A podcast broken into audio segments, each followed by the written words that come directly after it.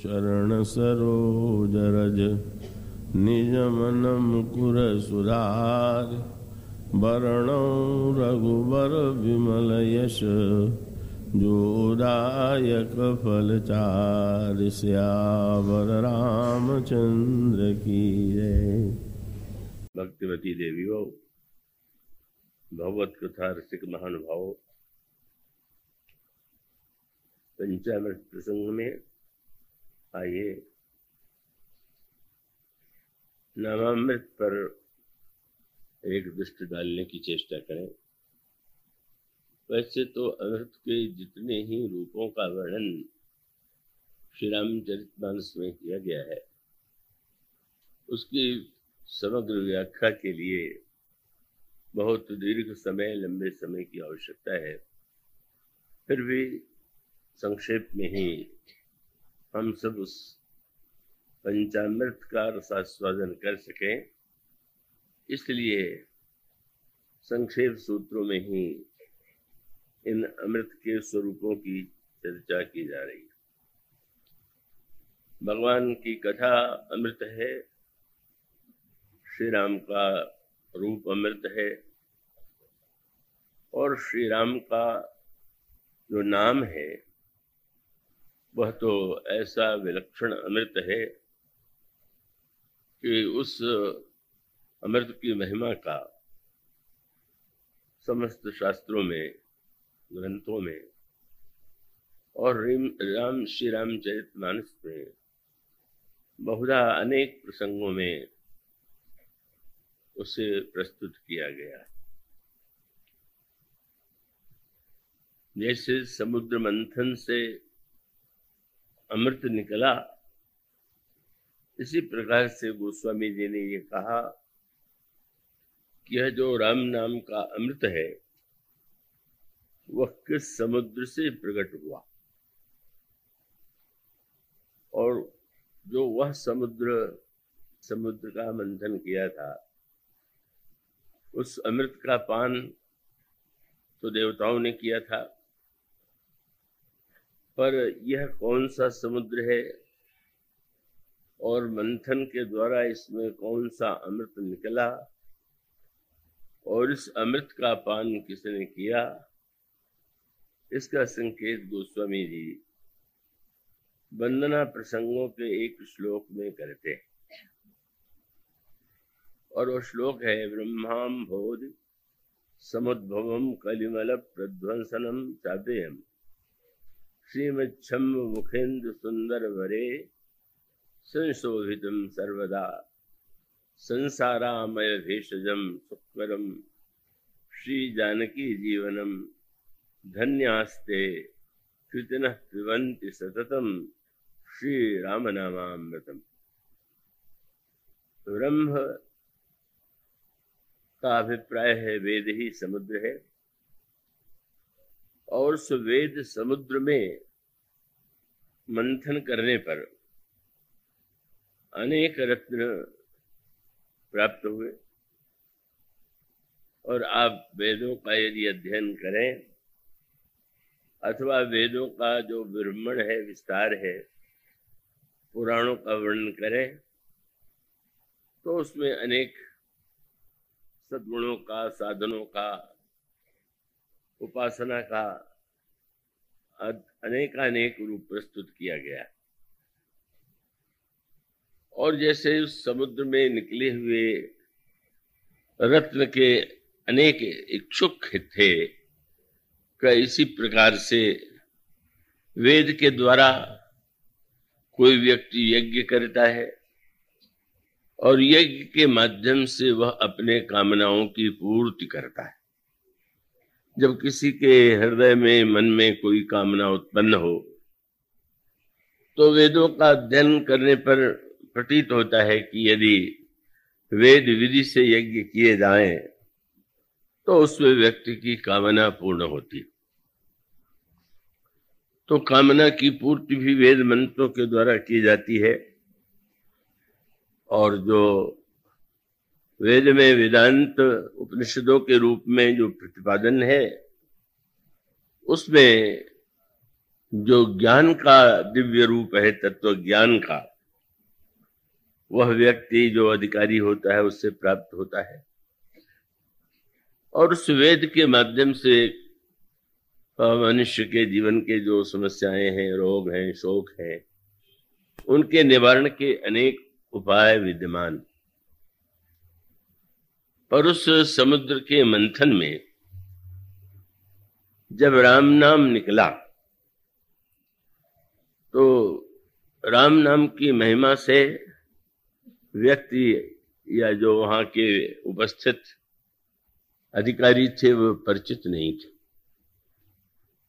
और इसका तात्पर्य बड़ी सरलता से समझा जा सकता है कि भगवान के नाम में दो अक्षर है। तो अब राम शब्द को सुन करके व्यक्ति के मन में विश्वास होना अत्यंत कठिन है। अगर ये कह दिया जाए कि राम नाम ही सर्वश्रेष्ठ है, सर्वाधिक कल्याणकारी है, या ये कह दिया जाए कि नाम तो भगवान से भी बड़ा है तो भले ही व्यक्ति ग्रंथ में पढ़ता हो, लेकिन उसको सरलता से विश्वास नहीं होता। तो इसका अभिप्राय यह है कि जैसे जब आप यज्ञ करते हैं तो यज्ञ का दृश्य तो बड़ा ही आकर्षक होता है। मंडप बना हुआ है, यज्ञ कुंड है, और उसमें आहुति दी जा रही है। तिल जव चावल और घृत की मंत्रों का उच्चारण किया जा रहा है तो स्वाभाविक रूप से यज्ञों के विस्तार को देख करके व्यक्ति के मन में ऐसा विश्वास होना स्वाभाविक है कि जब यह इतने विस्तार से हमने विधि विधान से यज्ञ किया तो यज्ञ परम कल्याणकारी। और इसी प्रकार से उपनिषद आदि का जो अध्ययन है, पुराणों का जो पाठ है, उसमें भी व्यक्ति का व्यक्ति का आकृष्ट होना बहुत कठिन नहीं। भगवान श्री राम के चरित्र और भगवान राम की कथा, भगवान राम के रूप का वर्णन पढ़ करके व्यक्ति को एक रस और आनंद की अनुभूति होती है और उस पर भी व्यक्ति विश्वास कर ही लेता है। लेकिन जब उससे, यदि उससे यह कहा जाए कि रामनामी समस्त साधनों की अपेक्षा श्रेष्ठ है तो सुनकर के व्यक्ति को ये लगने लगेगा ऐसा कैसे संभव हो सकता है। तो इसका अभिप्राय यह है कि वस्तुतः राम नाम के साथ सबसे बड़ी समस्या यही है कि राम की महिमा चाहे जितने रूपों में प्रस्तुत की गई पर व्यक्ति उस पर विश्वास नहीं कर पाता। उसकी आस्था उस पर उस प्रकार से नहीं, उसके मन को आकृष्ट करती, जैसी यज्ञ आदि में, पूजन आदि में विस्तार के कर्मकांड और क्रियाकलाप में व्यक्ति को आकर्षण की अनुभूति होती है। और ठीक है। उसका भी महत्व है। कर्मकांड का महत्व है आहुतियों का महत्व है, यज्ञ के विधान का महत्व है। और यह राम नाम। मानो गोस्वामी जी ने इस श्लोक में संकेत किया कि जब वेद समुद्र का मंथन किया गया तो वो उसका विभाजन किया गया है। उसमें कितने मंत्र कर्मकांड से संबंधित हैं और कितने मंत्र ज्ञान से और कितने उपासना से इस तरह से विचारकों ने उसका विभाजन किया।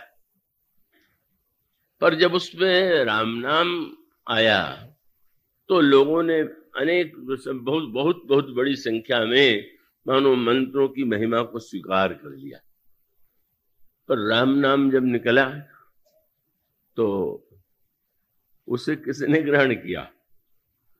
जो अन्य व्यक्ति थे, वो विश्वास कर नहीं पाए, आकृष्ट नहीं हो पाए तो भगवान शंकर ने, भगवान शंकर से पूछा गया कि समुद्र मंथन में आप क्या लेंगे? आपको कौन सा रत्न चाहिए? तो शंकर जी ने कहा कि बस राम नाम मुझे दे दीजिए और अन्य सारा जितना कर्म, ज्ञान और उपासना के मंत्र हैं, आप उसे ले लीजिए।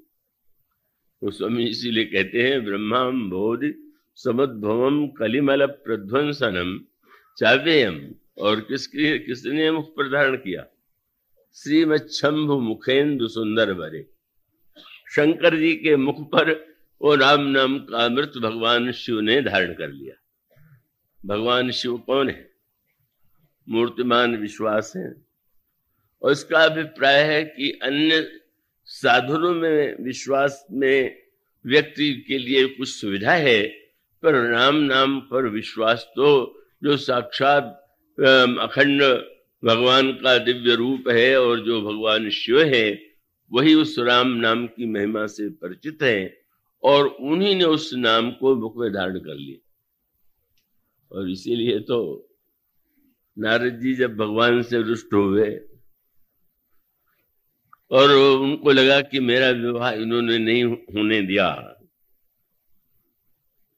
नारद जी ने मांगा, सौंदर्य जिससे राजकुमारी उनके गले में जयमाल डाल दे। भगवान ने उनको सुंदर के स्थान पर बंदर बना दिया। और वह विश्व मोहिनी के रूप में जो भगवान की माया है, वो नारद के गले में तो क्या जयमाल डालती?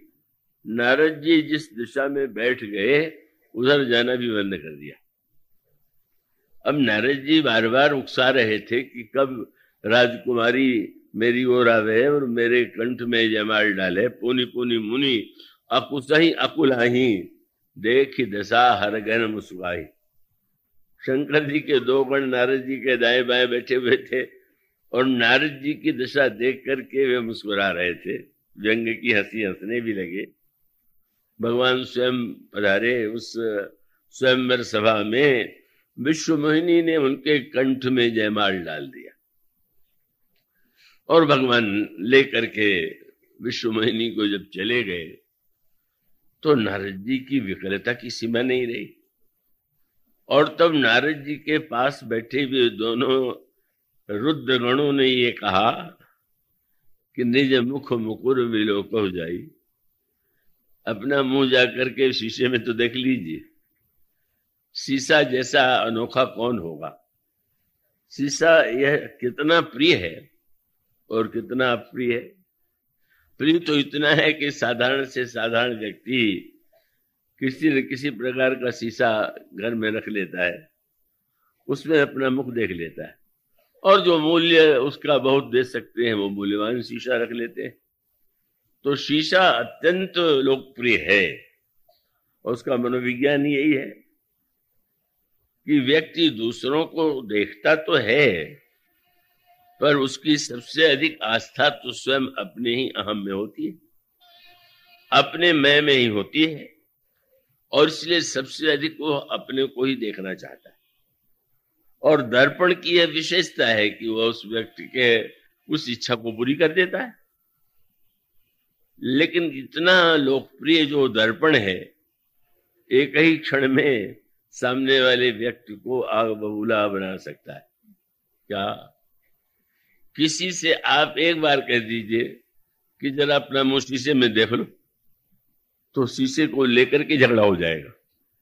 मानो शीशा इतना प्रिय है, लेकिन दूसरे के मुँह से सुन करके व्यक्ति को बड़ा क्रोध आता तो रुद्रगणों ने भी यही किया।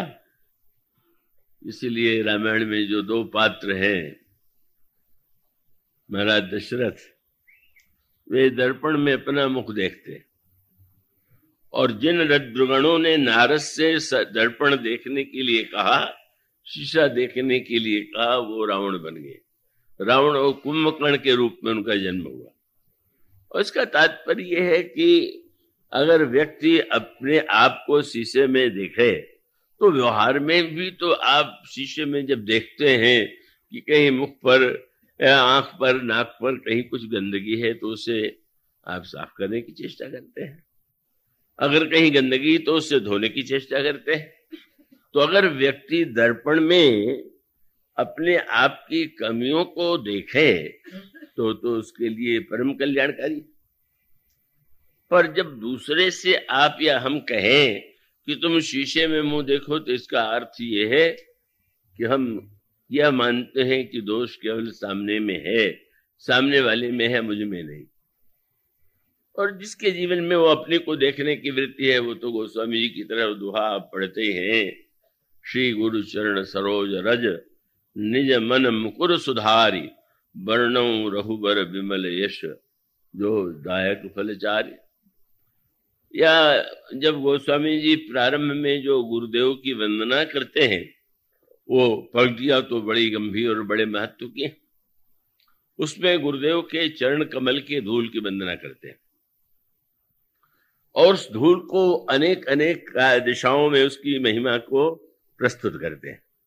बंदो गुरुपद पदम परागा, सुरुचि सुभाष सरस अनुरागा।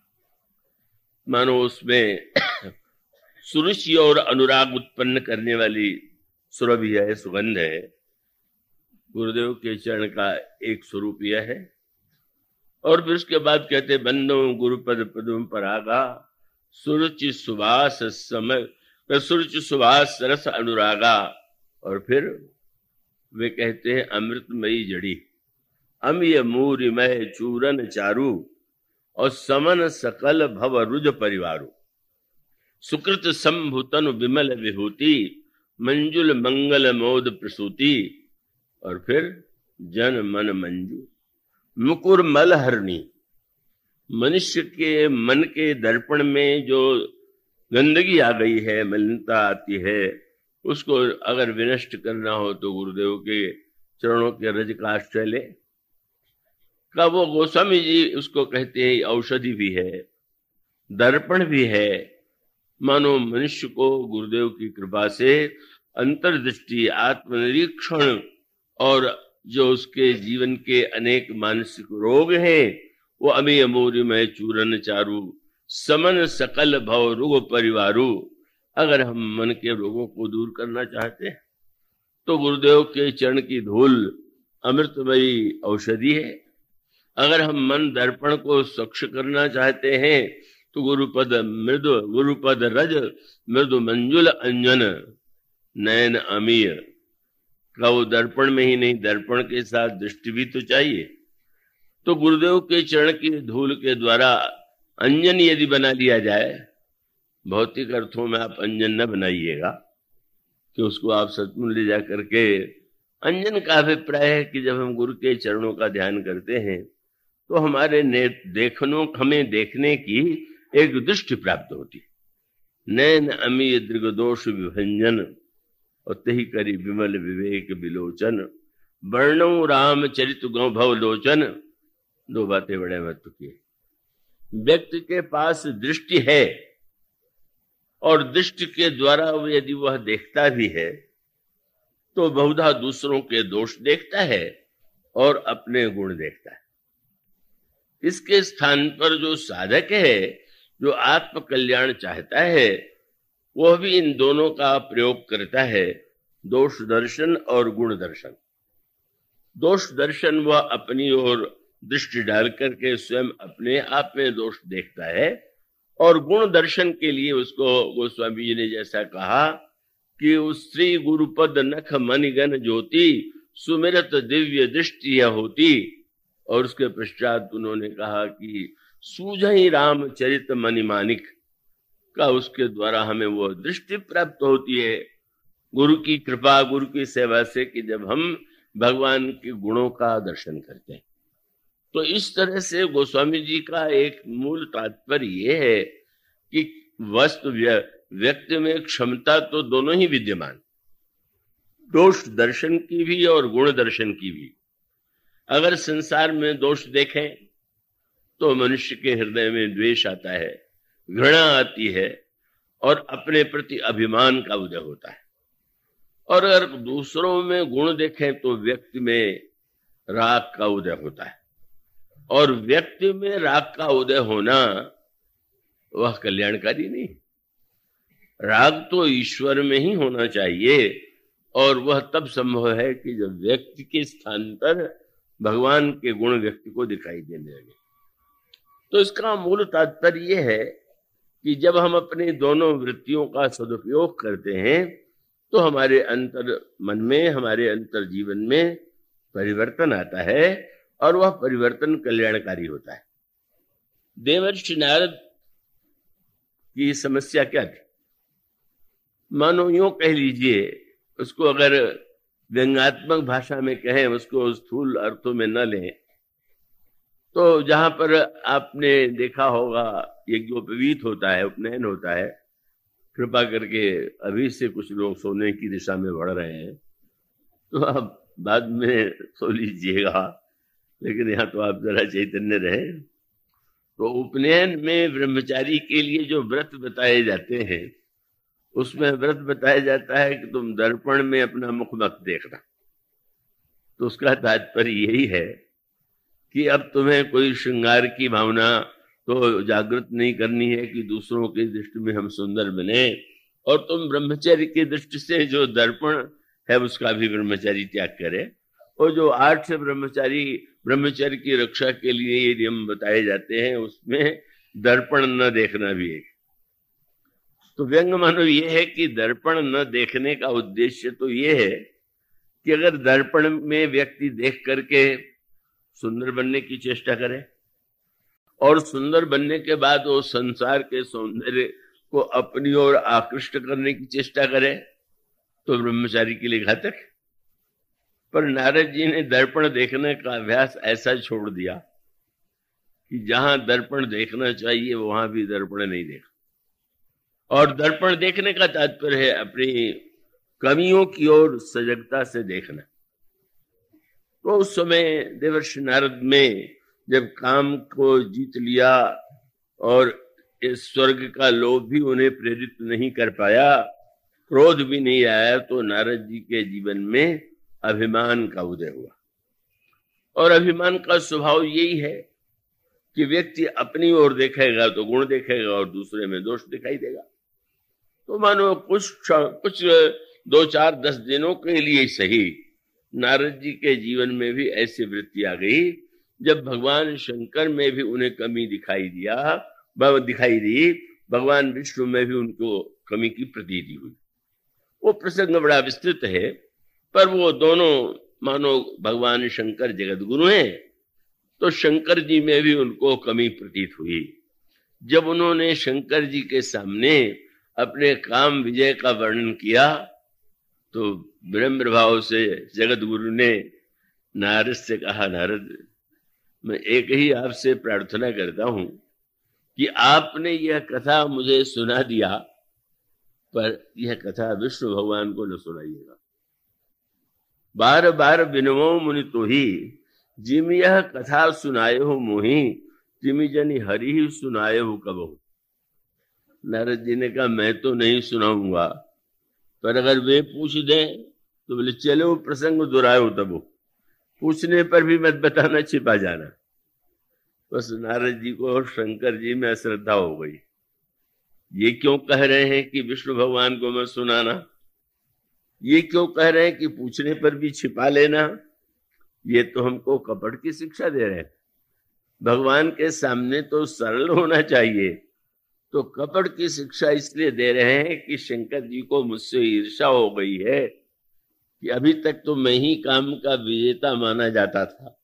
कहीं नारद का नाम न हो जाए, इसी जलन के मारे मुझे ऐसी उल्टी शिक्षा दे रहे तो नारद जी को उन्होंने जो उपदेश दिया था, सरलता का अर्थ यह तो नहीं हुआ, आपने बहुत बढ़िया व्यंजन खाया हो, पर किसी कारण से न पचे और कह हो जाए, और जो आपसे मिलने आवे, आप अपनी सरलता का दर्शन करने के लिए उसको दिखावे कि देखिए मैंने क्या क्या खाया है, और ये सामने पड़ा हुआ है।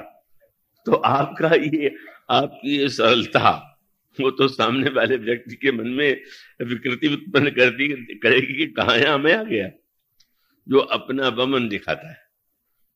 तो ये जो प्रशंसा है, जब हो किसी की, और वो पचा नहीं पाता तो बमन करता कहे मैंने, जब अपनी प्रशंसा सुनने के बाद दूसरे के सामने वो व्यक्ति स्वयं अपनी प्रशंसा करने लगे तो भीतर गया और बाहर निकल आया तो कह हो गई। तो बमन हो गया तो बमन तो दिखाने योग्य नहीं। मानो संकेत था कि कैलाश पर्वत पर तो आपने बमन कर ही दिया। अब क्षीर सागर में भी बमन न कर दीजिएगा।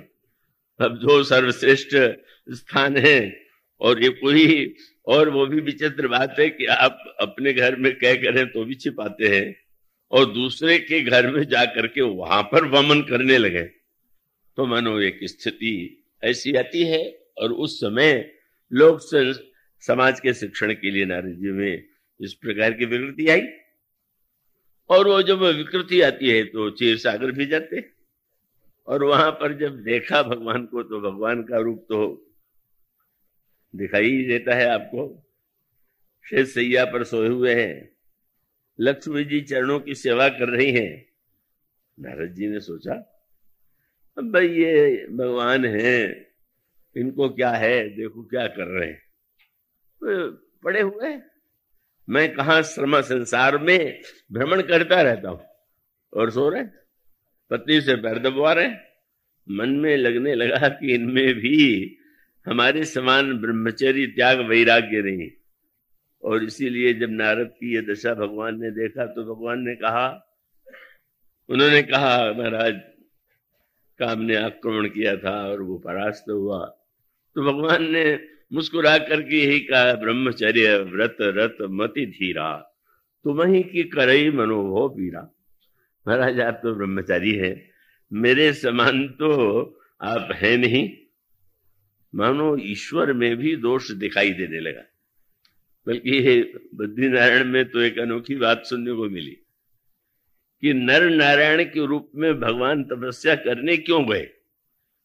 उस गाथा का स्वरूप यही है कि नारद जी ने भगवान से कहा कि आपका ये जो क्षीर सागर का जो रूप है, वैकुंठ का रूप है, वो तो व्यक्ति के जीवन में भोग की प्रेरणा देगा। लोग कैसे पवित्र बनेंगे? तो उन्होंने कहा तुम क्या चाहते हो? तब वो तपस्वी के रूप में उन्होंने कहा जा करके हिमालय में तपस्या कीजिए। तो ये माना जाता है कि नर और नारायण के रूप में भगवान बद्रीधाम में विद्यमान और नारद जी ने तपस्या की बात कही तो तपस्या का रूप वह माना जाता है। और इसीलिए एक अनोखी बात बद्रीनाथ धाम में यह बताते हैं कि वहाँ पर कोई व्यक्ति अन्य तीर्थों में आप जाते हैं तो कामना की, पूर्ति की भी बात आती है।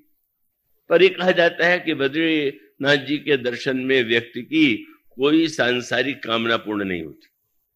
तो यह तो भगवान की महान उदारता है कि अगर नारद ने ऐसा कह दिया तो वो उनके लिए उनके लिए न तो तपस्या का कोई अर्थ है, न भोग का कोई अर्थ है। वो तो सबसे परे हैं, पर वो तपस्वी भी बन जाते और वो स्वयं क्षीर सागर में विद्यमान जिस रूप में रहते हैं वह भी एक अनोखी बात है। कितने महत्व की बात का एक तो कहा जाता है कि लक्ष्मी अत्यंत चंचला है और कभी एक व्यक्ति के यहाँ टिकती नहीं। तो गोस्वामी जी ने कहा कि भगवान के चरणों में लक्ष्मी जी को देख करके यह भाव नहीं उदित होना चाहिए कि बड़े भोगी और विषयी। पत्नी से चरण सेवा ले रहे मैंने पत्रिका में उन्होंने कहा, यद्यपि परम चपल श्री संतत फिर न रहत कबहू पर हरि पद पंकज पाई अचल भई, करम बचन मन हूँ। वह लक्ष्मी भगवान के चरणों की सेवा करके अपने को धन्य मानती है और वहाँ उनके जीवन में चंचलता का दर्शन नहीं होता। और इसी प्रकार से भगवान के शेष शैया पर सोने का तात्पर्य यदि भक्ति भावना से लिया जाए तो उसका तात्पर्य तो बड़े महत्व का है। आप थके हुए हो और सोने के लिए किसी कक्ष में जाएँ और आपको सांप दिखाई दे जाए तो आप सोएँगे क्या वहाँ? कि चलो कोई बात नहीं है, सांप तो छोटा सा है, हम तो पलंग पर सो ही ले आप भाग खड़े होंगे। पर कितना आश्चर्य! जिस सर्प तर जिस सर्प की सैया पर भगवान सोते हैं, सैया ही सर्प की। और वह सर्प भी हज़ार मुख वाला। तो काल को शैया बनाना, यह तो उसी के लिए संभव है, जिसके जीवन में काल का कोई भय नहीं। तो भगवान का यह स्वरूप वस्तुतः यह प्रकट करता है कि काल के साकाल से संसार के समग्र प्राणी भयभीत है, पर भगवान की वह शैया है, और भगवान वहाँ विराजमान है। पर जब गुण दर्शन की वृत्ति होती है तो गुण दिखाई देता है। और जब व्यक्ति की दोष दृष्टि हो जाए तो वो दोष दिखाई देता है। तो देवर्षि नारद की उनमें भी अश्रद्धा और फिर उसकी चरम परिणति उसी रूप में होती है कि जब नारद में विश्व मोहिनी की सुंदरता देख करके विवाह की इच्छा हुई। मांगने के लिए सुंदरता भगवान की ओर जा रहे, भगवान से मिल गए। सुंदरता के स्थान पर बंदर की आकृति दे दिया और जब भगवान ने विश्व मोहिनी का जयमाल स्वयं स्वीकार कर लिया, चले गए तो रुद्रगणों ने ये कह करके मानो संकेत किया कि यहाँ आने से पहले यदि आपने दर्पण में देख लिया होता तो शायद आपको उपहास का पात्र न बनना पड़े। पर नारद जी अब दर्पण कहाँ खोजे? शीशा लेकर के तो साथ में चलते नहीं थे ब्रह्मचारी। तो वो जाकर के तालाब था, उसमें जल था, उसी में मुँह देखने लगे। तो जल में मुँह देखने में भी मुँह दिखाई दे जाता है, और दर्पण में भी। और दोनों में एक अंतर, दर्पण बिल्कुल स्थिर रहता है, और जल बड़ा चंचल है। जल में एक कंकड़ी पड़ जाए, तेज हवा चल जाए तो भी हिल जाएगा। तो मानो संकेत है कि अपने दोष गुण को यदि देखना है तो चंचल मन में न देख करके, स्थिर दृष्टि से, स्थिर विवेक के द्वारा जब हम आत्मनिरीक्षण करते हैं तो हमें अपनी कमियों का भान होता है। देवर्षि नारद ने जब देखा और बड़ा क्रोध आया, मैंने सौंदर्य मांगा और उसके बदले में उन्होंने मुझे कुरूप आकृति दे दिया तो अब इतना क्रोध आया कि अब तो बस या तो मैं आत्महत्या कर लूँगा और या तो उनको जाकर के दंड दूँगा। देहो शाप की मरी हो जाई, जगत मोर उपहास कराई। चले जा रहे नारद जी, भगवान बीच मार्ग में मिले। और मिले भी तो कौतुक उन्होंने क्या किया? का भगवान एक और विश्व मोहिनी और दूसरी ओर लक्ष्मी जी और दोनों के बीच में भगवान खड़े और नारद जी से उन्होंने तुरंत पूछा मुनि कहा चले विकल की नहीं? मुनि जी कहा बड़े व्याकुल होकर के जा रहे? अब इतना क्रोध आया। कितने ना समझ बन गए। सर्वज्ञ कहा जाता है, और मैं इन्हीं के पास जा रहा, और इन्हीं को दंड देने जा रहा। इन्हीं के करतूत से मुझे एक कष्ट भोगना पड़ा, और इतने भोले बन गए कि पूछने कहा जा रहे पर भगवान ने क्यों पूछ दिया था? भगवान, जैसे आप कहीं जाने के लिए चले और उल्टी सड़क पर जा रहे हो और आपके किसी मित्र को पता लगे कि, अरे, ये तो पूरब जाने के स्थान पर पश्चिम जा रहे हैं तो कहेंगे, भाई, इधर कहाँ जा रहे हो? तो भगवान ने नारद से क्यों पूछा? नारद जी जाना चाहते थे भगवान के पास और उस सड़क को, उस मार्ग को तो छोड़ दिया। किस मार्ग से जा रहे थे? क्रोध में कांपते हुए। तो क्रोध का मार्ग जो है भगवान के लोक में नहीं पहुंचाता है। कहा पहुंचाता है? काम, क्रोध, मद, लोभ, सब नाथ नरक के पंथ। माने जाना चाहते हो, मुझसे मिलने और नरक के मार्ग पर जा रहे हो तो मैं ही आ गया, बीच में आप क्यों जा रहे थे? उस समय वह प्रसंग आता है जब नारद जी ने भगवान के लिए कठोर शब्दों का प्रयोग करते हुए ये कहा कि मैं क्या बताऊँ? मैं तुम्हारे पुराने इतिहास को भूल गया। तभी मैंने इस प्रकार से तुमने सौंदर्य, तुमसे सुंदरता मांगने की चेष्टा किया। तो तुम्हारा तो सारा इतिहास ही जो है, कपट, छल ईर्षा आदि से भरा हुआ। अब नारद जी को भगवान ने सब दोष दिखाई देने लगा।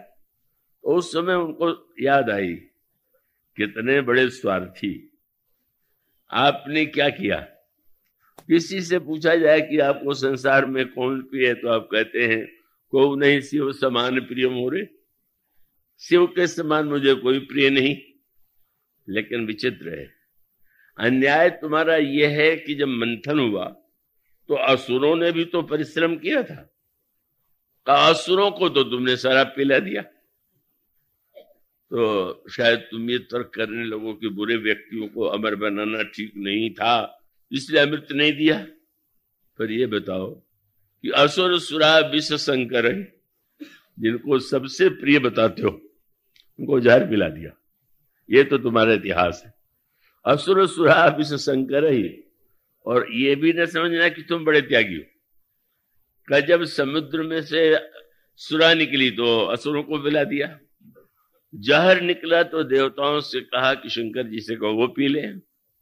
और लक्ष्मी जी निकली तो तुरंत पहन उनको ले लिया।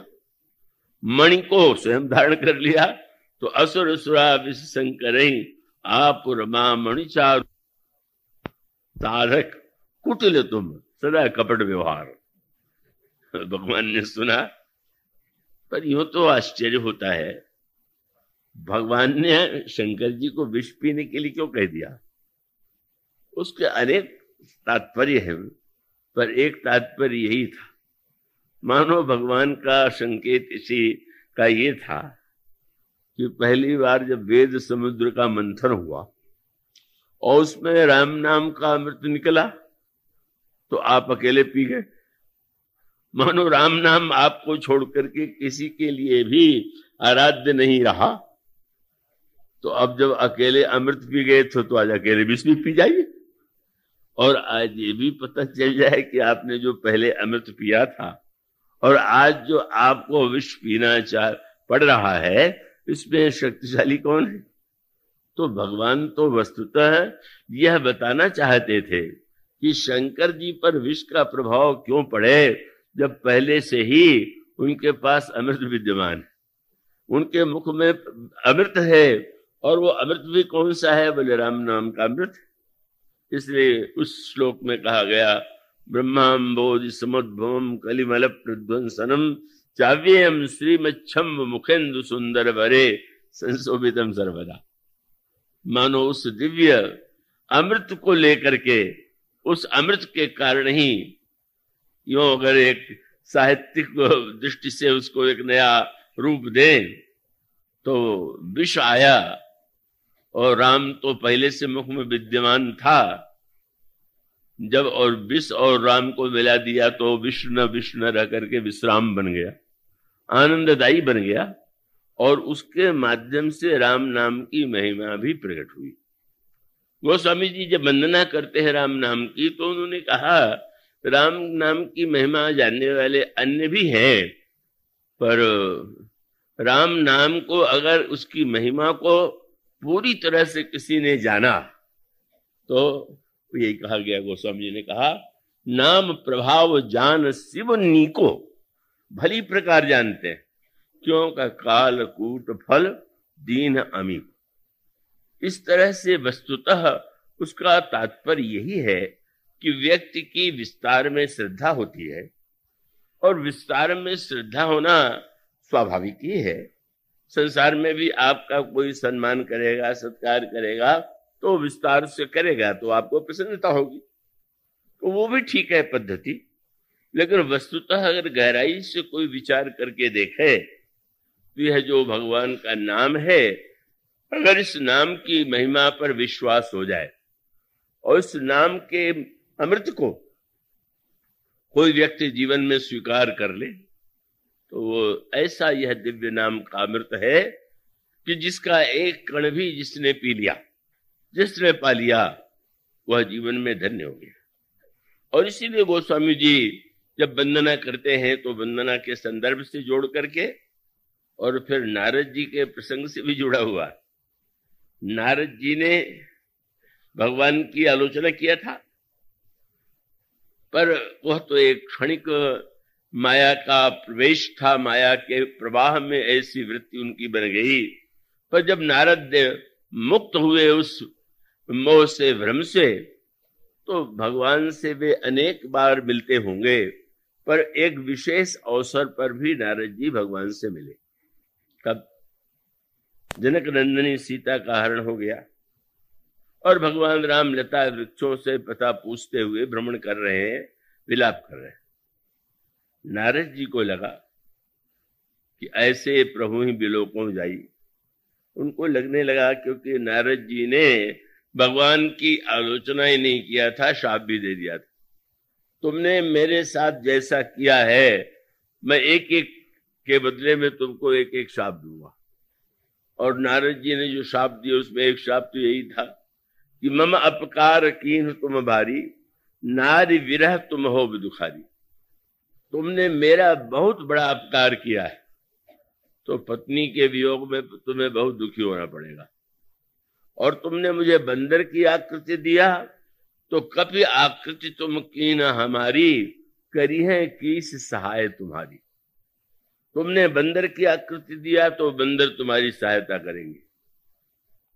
भगवान ने सुना तो उस, उस प्रसंग में आप पढ़ेंगे साप शीस धरी प्रसन्न होकर के सिर पर धारण कर लिया।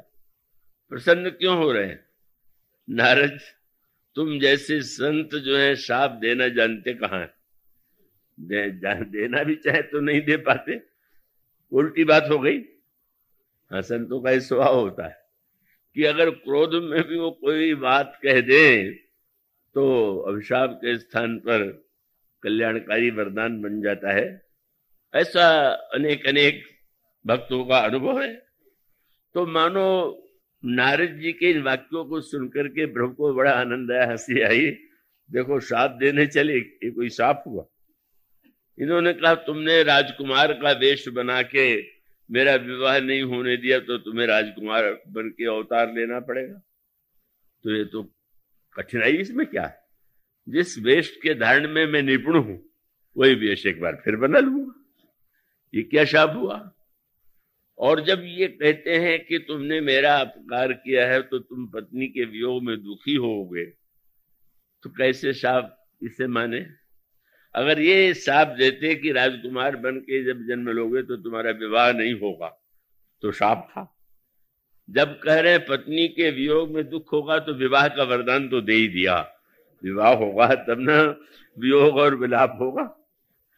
और इसी प्रकार से उन्होंने जब कहा कि बंदर का रूप तुमने दिया तो शाप तो ये था कि कहते कि बंदर तुम्हें जीवन भर कष्ट देते रहेंगे। पर कहने लगे, बंदर तुम्हारी सहायता करेंगे। मुस्कुराए, और जो ही ये शाप दे चुके तो प्रभु ने माया का दूर कर दिया।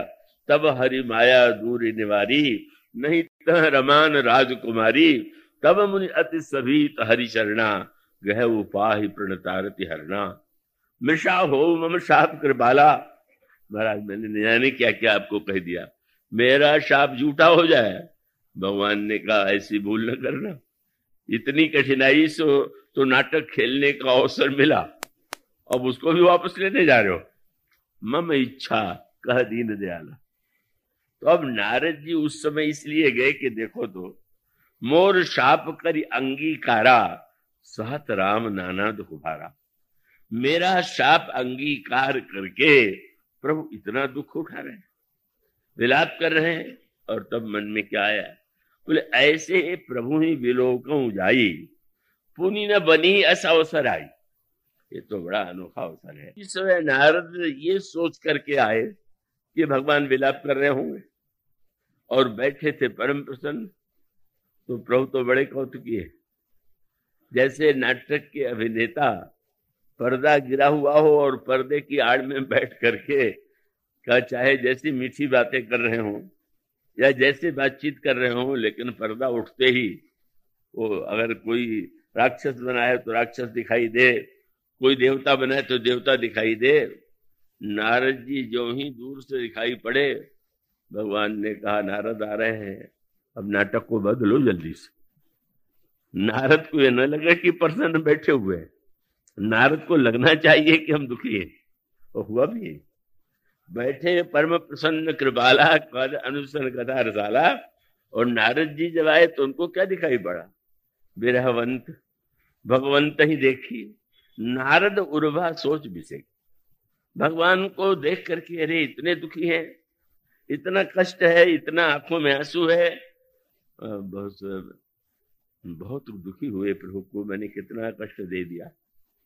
और उसके पश्चात जो वार्तालाप हुआ, वो बड़ा मीठा और सांकेतिक। नारद जी ने दो तीन बातें कही भगवान से। एक तो ये प्रश्न पूछ दिया, क्योंकि पहले नारद जी ने भगवान से पूछा कि आप एक मैं वरदान मांगना चाहता हूँ। आप देंगे कि नहीं देंगे? पहले कह दीजिए। भगवान ने कह दिया, नारद, ये तुम पूछ रहे हो, जन कहा कछु अदेय नहीं मोरे? भक्त और जन को कोई मांगे और मैं न दू, ये कहीं हो सकता है। तो तुम क्यों नहीं मान, समझते हो कि भक्त जो माँगता है मैं दे, मैं देता हूँ। अब नारद जी को मन ही मन हँसी आई कि अगर ये सिद्धांत सच्चा होता तो जब मैंने सुंदरता मांगी थी तो सुंदरता दे दिया होता। लेकिन कह तो ये रहे कि जन कहा कछु अदे नहीं मोरे। लेकिन प्रभु का संकेत उस समय भी था कि हाँ भक्त जो मांगे वो व्यक्ति भगवान उसे देते हैं। पर नारद जी ने जब भगवान से ये कहा कि प्रभु आप अपना रूप दे दीजिए तो भगवान ने यही कहा, नारद समझ नहीं पाए बात और। सब देने का अर्थ वह नहीं है जो नारद ले रहे थे। भगवान ने यही कहा कि कुपथ मांग रुज व्याकुल रोगी, वैद्य ने दे सुनो मुनि योगी। वैद्य से दवा मांगे तो वैद्य देगा, पर कोई कुपथ्य मांगे तो थोड़ी देगा। तो तुम इस समय तो कुपथ्य मांग रहे हो तो मैं दवाई दूँगा, कुपथ्य नहीं दूँगा। दवाई क्या बोले बंदर की आकृति दवा है, और सुंदर बना दे तो विवाह हो जाए तो कुपथ्य है। इसलिए मानो भगवान का तात्पर्य यही था पर नारद जी ने भगवान से कहला लिया कि आप अच्छा आपके लिए जन को कुछ प्रिय नहीं है तो फिर ये भी याद दिला दिया। अच्छा ये बताइए, जब विवाह में चाहूँ की ना, प्रभु के ही कारण करने दी ना, जब मैं विवाह करना चाहता था तो आपने क्यों नहीं करने दिया? अब दूसरा होता, प्रभु के स्थान पर तो क्रोध आ जाता है, मेरी हँसी उड़ा रहा है। व्यंग्य कर रहा है मेरे ऊपर, आक्षेप कर रहा है। भगवान ने बहुत सुंदर ढंग से नारद जी के समाधान का, संशय का समाधान किया। और ये कहा कि नारद यदि तुमको ये लगा हो कि उस समय मैंने नहीं दिया था तो तुम्हारे कल्याण के नहीं दिया था, पर आज तुम जो मांगोगे मैं दूँगा। उस समय नारद जी ने कहा कि प्रभु, मैं आपसे वरदान माँगता हूँ। क्या कि यद्यपि प्रभु के नाम अनेका, और श्रुति कहा, सकल एक ते एका। ईश्वर के अनेक नाम हैं, और सभी नामों की महिमा का वर्णन करते हुए नाम को सर्वश्रेष्ठ, नाम के जिस नाम का वर्णन है, उसी नाम को सर्वश्रेष्ठ बताया गया है। लेकिन आज आप मुझे वरदान दीजिए कि आपके जितने नाम हैं, शास्त्र नाम भी भगवान का है, उसमें वे वरदान मांगते हैं कि राम सकल नामन ते अधिका। सब नामों में राम नाम सबसे बड़ा। अब प्रभु बड़े संकोच में पड़ गए। सब नामों में राम नाम बड़ा तो उन्होंने कहा कि महाराज, आपके राम नाम से एक ऐसा काम मैं लेना चाहता हूँ कि जो काम आपका नाम ही कर सकता है और कोई नहीं कर सकता। क्या? तो किसी को पूजा कराने के लिए बुलाया जाए, पाठ के लिए बुलाया जाए, ये अच्छे कार्य के लिए बुलाया जाए तो प्रसन्नता से आ जाएगा। और किसी से कहा गया कि जरा बहलिए का काम करके पक्षियों को फंसाओ तो बिगड़ खड़ा होगा।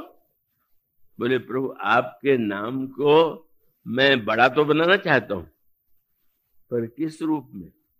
राम सकल नामन ते अधिका हो नाथ अघ। खग गन बधिका। पाप के रूप में जो पक्षी व्यक्ति के हृदय में रह रहे हैं, आपका नाम बहलिया बन करके बधिक बन करके उन पापों को विनष्ट कर दे, पापों को समाप्त कर दे। इस रूप में भगवान से सुंदर वाक्य उन्होंने कहा कि जैसे आकाश में अनेक तारे होते हैं तो उसके बीच में चंद्रमा, इसी प्रकार से राका रजनी भगति तो आपकी भक्ति जो है, वह तो पूर्णिमा की रात्रि है। तो पर रात्रि की में दो प्रकार की रात्रि तो होती है। अमावस्या की रात्रि और पूर्णिमा की रात्रि। अमावस्या की रात्रि को भी तो रात्रि ही कहेंगे। दोनों में अंतर क्या है? जिसमें चंद्रमा न हो, वह अमावस्या, और जिसमें चंद्रमा पूरी तरह से प्रकाशित हो पूर्णिमा। तो नारद जी ने बड़ी मीठी बात कही। ये जो भक्ति है, वह मानो पूर्णिमा की रात्रि। जब लंका में जनक नंदनी सीता आई तो सीता जी को एक संज्ञा दी गई। एक रात्रि के रूप में उनका वर्णन किया गया। सीता सीत निशासम आई। जैसे कोई जो है शीत भरी रात्रि हो, उसी प्रकार से सीता तो शीत भरी रात्रि है। और तब कुल कमल विपिन दुखदाई, सीता शीत निशा समाई तो तो शीत निशा माना गया। और दूसरा वाक्य कहा गया कि वो सीता कौन है? काल रात निश्चर पुर केरी, ते सीता पर प्रीति घनेरी। सीता काल रात्रि है, या सीता अमावस्या की रात्रि है, या सीता जो है वो शीतकाल की रात्रि है। तो सीता जी तो मूर्तिमती भक्त है। उनको अंधकार भरी रात्रि क्यों? काल रात्रि क्यों? और उसका उत्तर यही है जो नारद जी की मांग में कि राका रजनी भगत तो और राम नाम सोई सोम, अपर नाम उड़गन विमल बस ही भगत उर व्योम मानो तुमने सीता जी को पाने का प्रयास किया, पर राम से अलग करके, और जब राम ही नहीं रहेंगे तो पूर्णिमा भी तो अमावस्या बन जाएगी। क्योंकि राम नाम ही तो चंद्रमा है। और इसका अभिप्राय यह है कि सही अर्थों में अगर कोई भक्ति की पूर्णता जीवन में चाहता है तो भगवान के नाम का आश्रय लेना चाहिए।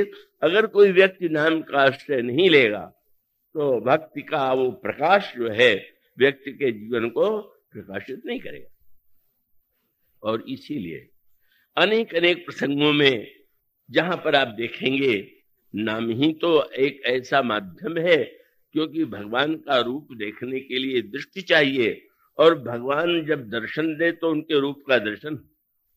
पर यह जो भगवान का नाम है, यह तो सदा अवतरित है। इसको अवतरित कराने के लिए कोई प्रयत्न नहीं करना है। सर्वदा राम का नाम विद्यमान है। सरल है, सुगम है, और मनुष्य अपनी जिह्वा पर अगर इस नाम को धारण कर ले तो धन्य हो जाएगा। इसलिए आप सर्वत्र एक सूत्र पाएँगे। हनुमान जी को प्रभु जब लंका भेजने लगे तो मुदरी ही दे करके क्यों भेजा? और उसका सूत्र मानो यही था कि भक्ति देवी सीता से तुम्हारा परिचय कैसे होगा? और संकेत था कि नाम का आश्रय लेकर के ही तो भक्ति देवी से परिचय और कृपा पाई जा सकती है। इसलिए प्रभु ने जो नाम की मुद्रिका दिया राम नामांकित अति सुंदर।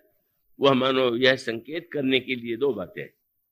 कल लंका में जाना है और लंका की स्थिति वही है जो कलयुग की स्थिति होती है।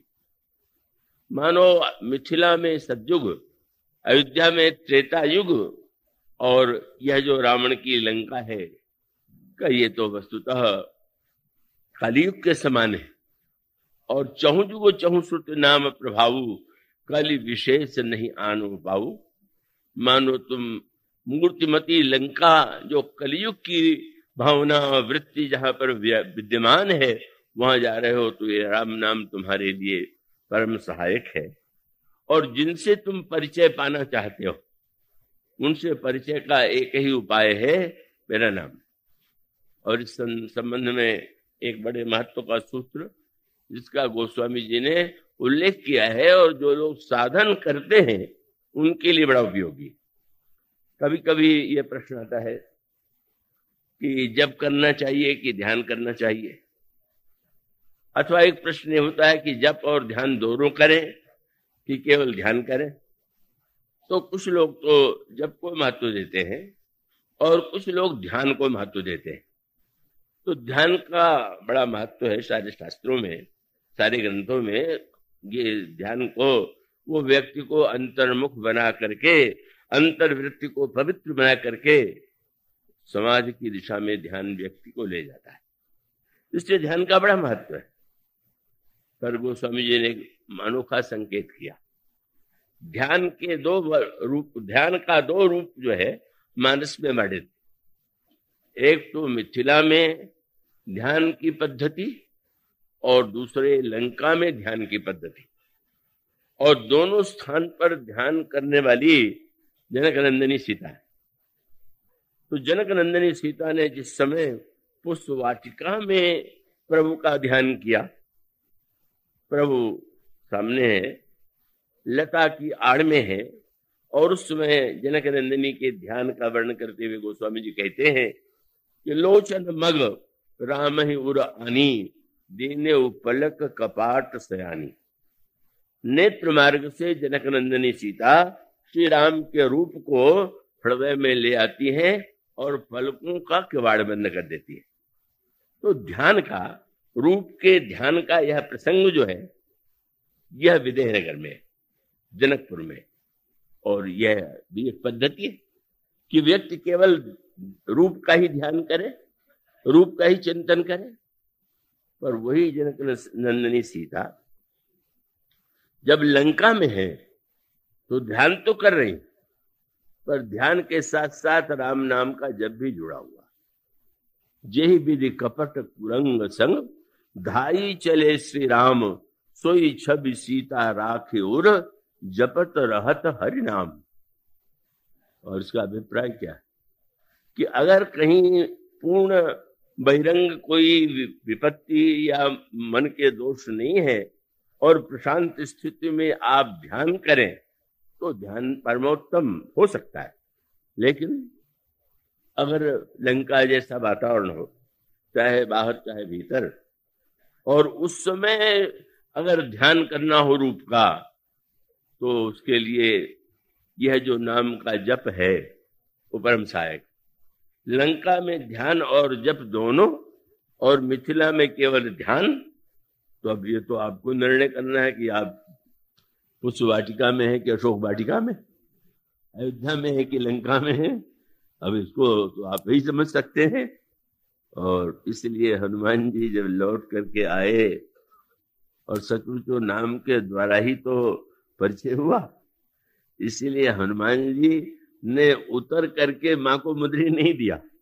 नाम की मुद्रिका को पहले ऊपर से प्रेषित किया और जब नाम की मुद्रिका को जनक नंदिनी ने उठा लिया तो फिर वो राम नाम, फिर श्री राम की कथा और उसके पश्चात हनुमान जी आकर के माँ का दर्शन करते हैं, आशीर्वाद प्राप्त करते हैं। नाम को माध्यम बना करके लंका का सारा कार्य बनता है। भीषण जी का प्रसंग आपको राज जी सुना रहे हैं वहाँ पर भी ये संकेत है।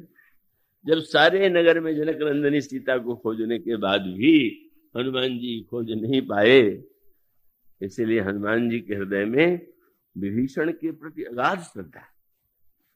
श्री भरत श्री भीषण के मन में हनुमान जी के प्रति गुरु भावना और हनुमान जी के मन में विभीषण के प्रति गुरु भावना यह अनोखा दोनों का संबंध है। और दोनों के संबंध का तात्पर्य क्या हुआ? वे सोचते हैं, मैं सारे लंका में इतने परिश्रम से मैंने कोना कोना देख लिया, पर सीता रूपा भक्ति को नहीं खोज पाए। धन्य है। पर उन विभीषण के भवन को जब उन्होंने देखा तो हनुमान जी के मस्तिष्क में उस समय यही आया कि लंका निश्चर निकर निवासा, यहाँ कहा सज्जन कर बासा एक दुर्जन रहे तो सैकड़ों हज़ारों सज्जनों का रहना कठिन। इस लंका में जहाँ पर चारों राक्षस है सज्जन कहाँ से आ गए? और आप देखेंगे, इन दोनों का परिचय किसने कराया? भगवान के नाम में। यही तो आप पढ़ते हैं। कि हनुमान जी, मन में तर्क करई कपिलागा और ताही समय विभीषण जागा। और जागते उन्होंने क्या किया? बोले, राम नाम तो सुमिरन की नाम ही संत से मिलाता है, नाम ही भगवान से मिलाता है। नाम के द्वारा ही उच्चारण किया उन्होंने राम नाम का, और ऐसे प्रेम से उच्चारण किया कि हनुमान जी गदगद हो गए। अरे, इतने अनुराग से, इतने भाव से, इतने प्रेम से भगवान के नाम का स्मरण जो कर रहा है, उसका हृदय तो प्रेम से परिपूर्ण होगा।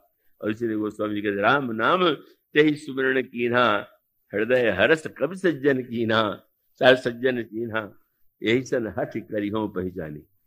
तो मानो संत भीषण का ही दर्शन हुआ तो मित्रता, परिचय और आलाप तो नाम के द्वारा हुआ। और नाम के आश्रय से ही जनक नंदिनी सीता के समक्ष हनुमान जी महाराज आते हैं। और यह जो भगवान का नाम है, जिसके माध्यम से विभीषण और विभीषण तो इसीलिए अपने हनुमान जी इतना आदर करते हैं तो किसी ने पूछ दिया। आपके मन में कितना आदर, भीषण की इतना आदर क्यों है? तो उन्होंने कहा कि जिसने भक्ति देवी के मिलने का मार्ग बताया हो, उससे बढ़कर के कृपालु संत कौन होगा? इसलिए जो भक्ति से मिला है, वो तो अद्भुत संत है, वो तो गुरु रूप है। विभीषण से किसी ने पूछा कि आप हनुमान जी को इतना क्यों महत्व देते हैं? वो उनकी कृपा न होती तो प्रभु से मिल ना पाते, शरण में न आ पाते। मानो दोनों के हृदय में इस संदर्भ में का जो भाव है, उसमें भगवान के मंगलमय नाम का जो दिव्य महत्व है, वो प्रकट होता है। और इसका अभिप्राय यह है कि यह जो भगवान का नाम है, ये इतना उत्कृष्ट है, कल्याणकारी है कि अगर व्यक्ति के जीवन में इसके प्रति विश्वास का उदय हो जाए तो निश्चित रूप से व्यक्ति को एक बार नाम राम का रस प्राप्त हो जाने पर, राम नाम का अमृत प्राप्त हो जाने पर तो स्वामी जी ने जैसा कहा, जो मुहे राम लागते मीठे तो सट रस नव रस, अनरस सब हो जाते अतिशित और इसका अर्थ यह है कि इस राम नाम का जो परमाश्रय है, चरमाश्रय है वही हनुमान जी के लिए, विभीषण के लिए। और जनक नंदनी सीता लंका में रह रही है कैसे? जब हनुमान जी लौट करके आए तो प्रभु ने पूछा, हनुमान जनक नंदिनी सीता लंका में कैसे अपने प्राण की रक्षा कर रही? तो हनुमान जी ने उस समय एक बड़ा दिव्य रूपक प्रस्तुत किया, एक चित्र क्या बोले महाराज? अगर किसी घर में किवाड़ न हो तो, तो चाहे जो बैठ जाएगा। तो किवाड़ बंद होने का भी एक महत्व है। और और भी अगर सुरक्षित बनाना है तो ताला लगा दीजिए। और बंद करने और ताले के बाद भी ऐसे लोग हो सकते हैं जो ताला तोड़ दें या किवाड़ को भी नष्ट कर दें। तो इसके लिए कोई ऐसा पहरेदार चाहिए कि जिसके सामने कोई टिक न सके। बोले माँ ने वहाँ पर तीनों को नियुक्त कर रखा। कौन? नाम पाहरू, दिवस और ध्यान तुम्हारा कपाट। आपका ध्यान ही किवाड़ है। और ध्यान करते हुए जो अपने चरणों में ही आँख लगाए हुए हैं। बोले, ये ताला है। इसका संकेत है, ताला का दो भाग होता है ना। तो उसी प्रकार से प्रभु का चरण और श्री जानकी जी के चरणों का जो चिन्ह है वो बिल्कुल एक ही प्रकार का है। केवल दाहिने और बाएँ का भेद तो ऐसा लगा देखते हुए कि निज पद नयन दिए मन, ये ताला बंद तो चरण में, चरण के द्वारा चरण को जोड़ना मानो ताला है, और जो प्रभु आपका ध्यान कर रही है, वो किवाड़ बंद है। पर महाराज, वहाँ एक और है। मिथिला में उसकी आवश्यकता नहीं थी। जहाँ चोरी नहीं होती, वहाँ वहाँ परिधार की क्या आवश्यकता? पर लंका में तो चाहिए कौन? वे नाम पहरू दिवस महाराज, आपके नाम का पहरा, आपके नाम का जब कर रही तो नाम का जहाँ पहरा बढ़ रहा हो, जहाँ धान का किवाड़ बंद हो, और जहाँ ताला भी बंद हो, प्राण जाही की ही बाट। पर कितनी बड़ी बात हनुमान जी ने कह दिया कि ताला टूट जाए तो ठीक है, ताला कमज़ोर था। किवाड़ टूट जाए तो भी यही कहें किवाड़ उतना मज़बूत नहीं था। पर पहरेदार के रू, रहते हुए चोरी हो जाए तो आप सबसे पहले एक पहरेदार को छुट्टी देंगे कि तुम्हें रखने से क्या लाभ है जब तुम्हारे रहते चोरी हो गई। हनुमान जी ने कहा, प्रभु, अगर सीता जी का प्राण चला जाए तो आपके नाम का पहरेदार सबसे पहले निकाला जाएगा। कि जो नाम वही रक्षा नहीं कर पाया हमारी क्या रक्षा करे? इस तरह से वस्तुतः यह प्रभु का नाम ऐसा दिव्य अमृत है जिसका पान शंकर जी ने किया और जो पान करता है वो धन्य हो जाता है। आज इतना ही उसके बाद की बोले सिया। चरण सरोज रज निज मन मुकुर सुधार वरणौ रघुबर विमल यश। जोदायक फल चार श्यावर रामचंद्र की जय।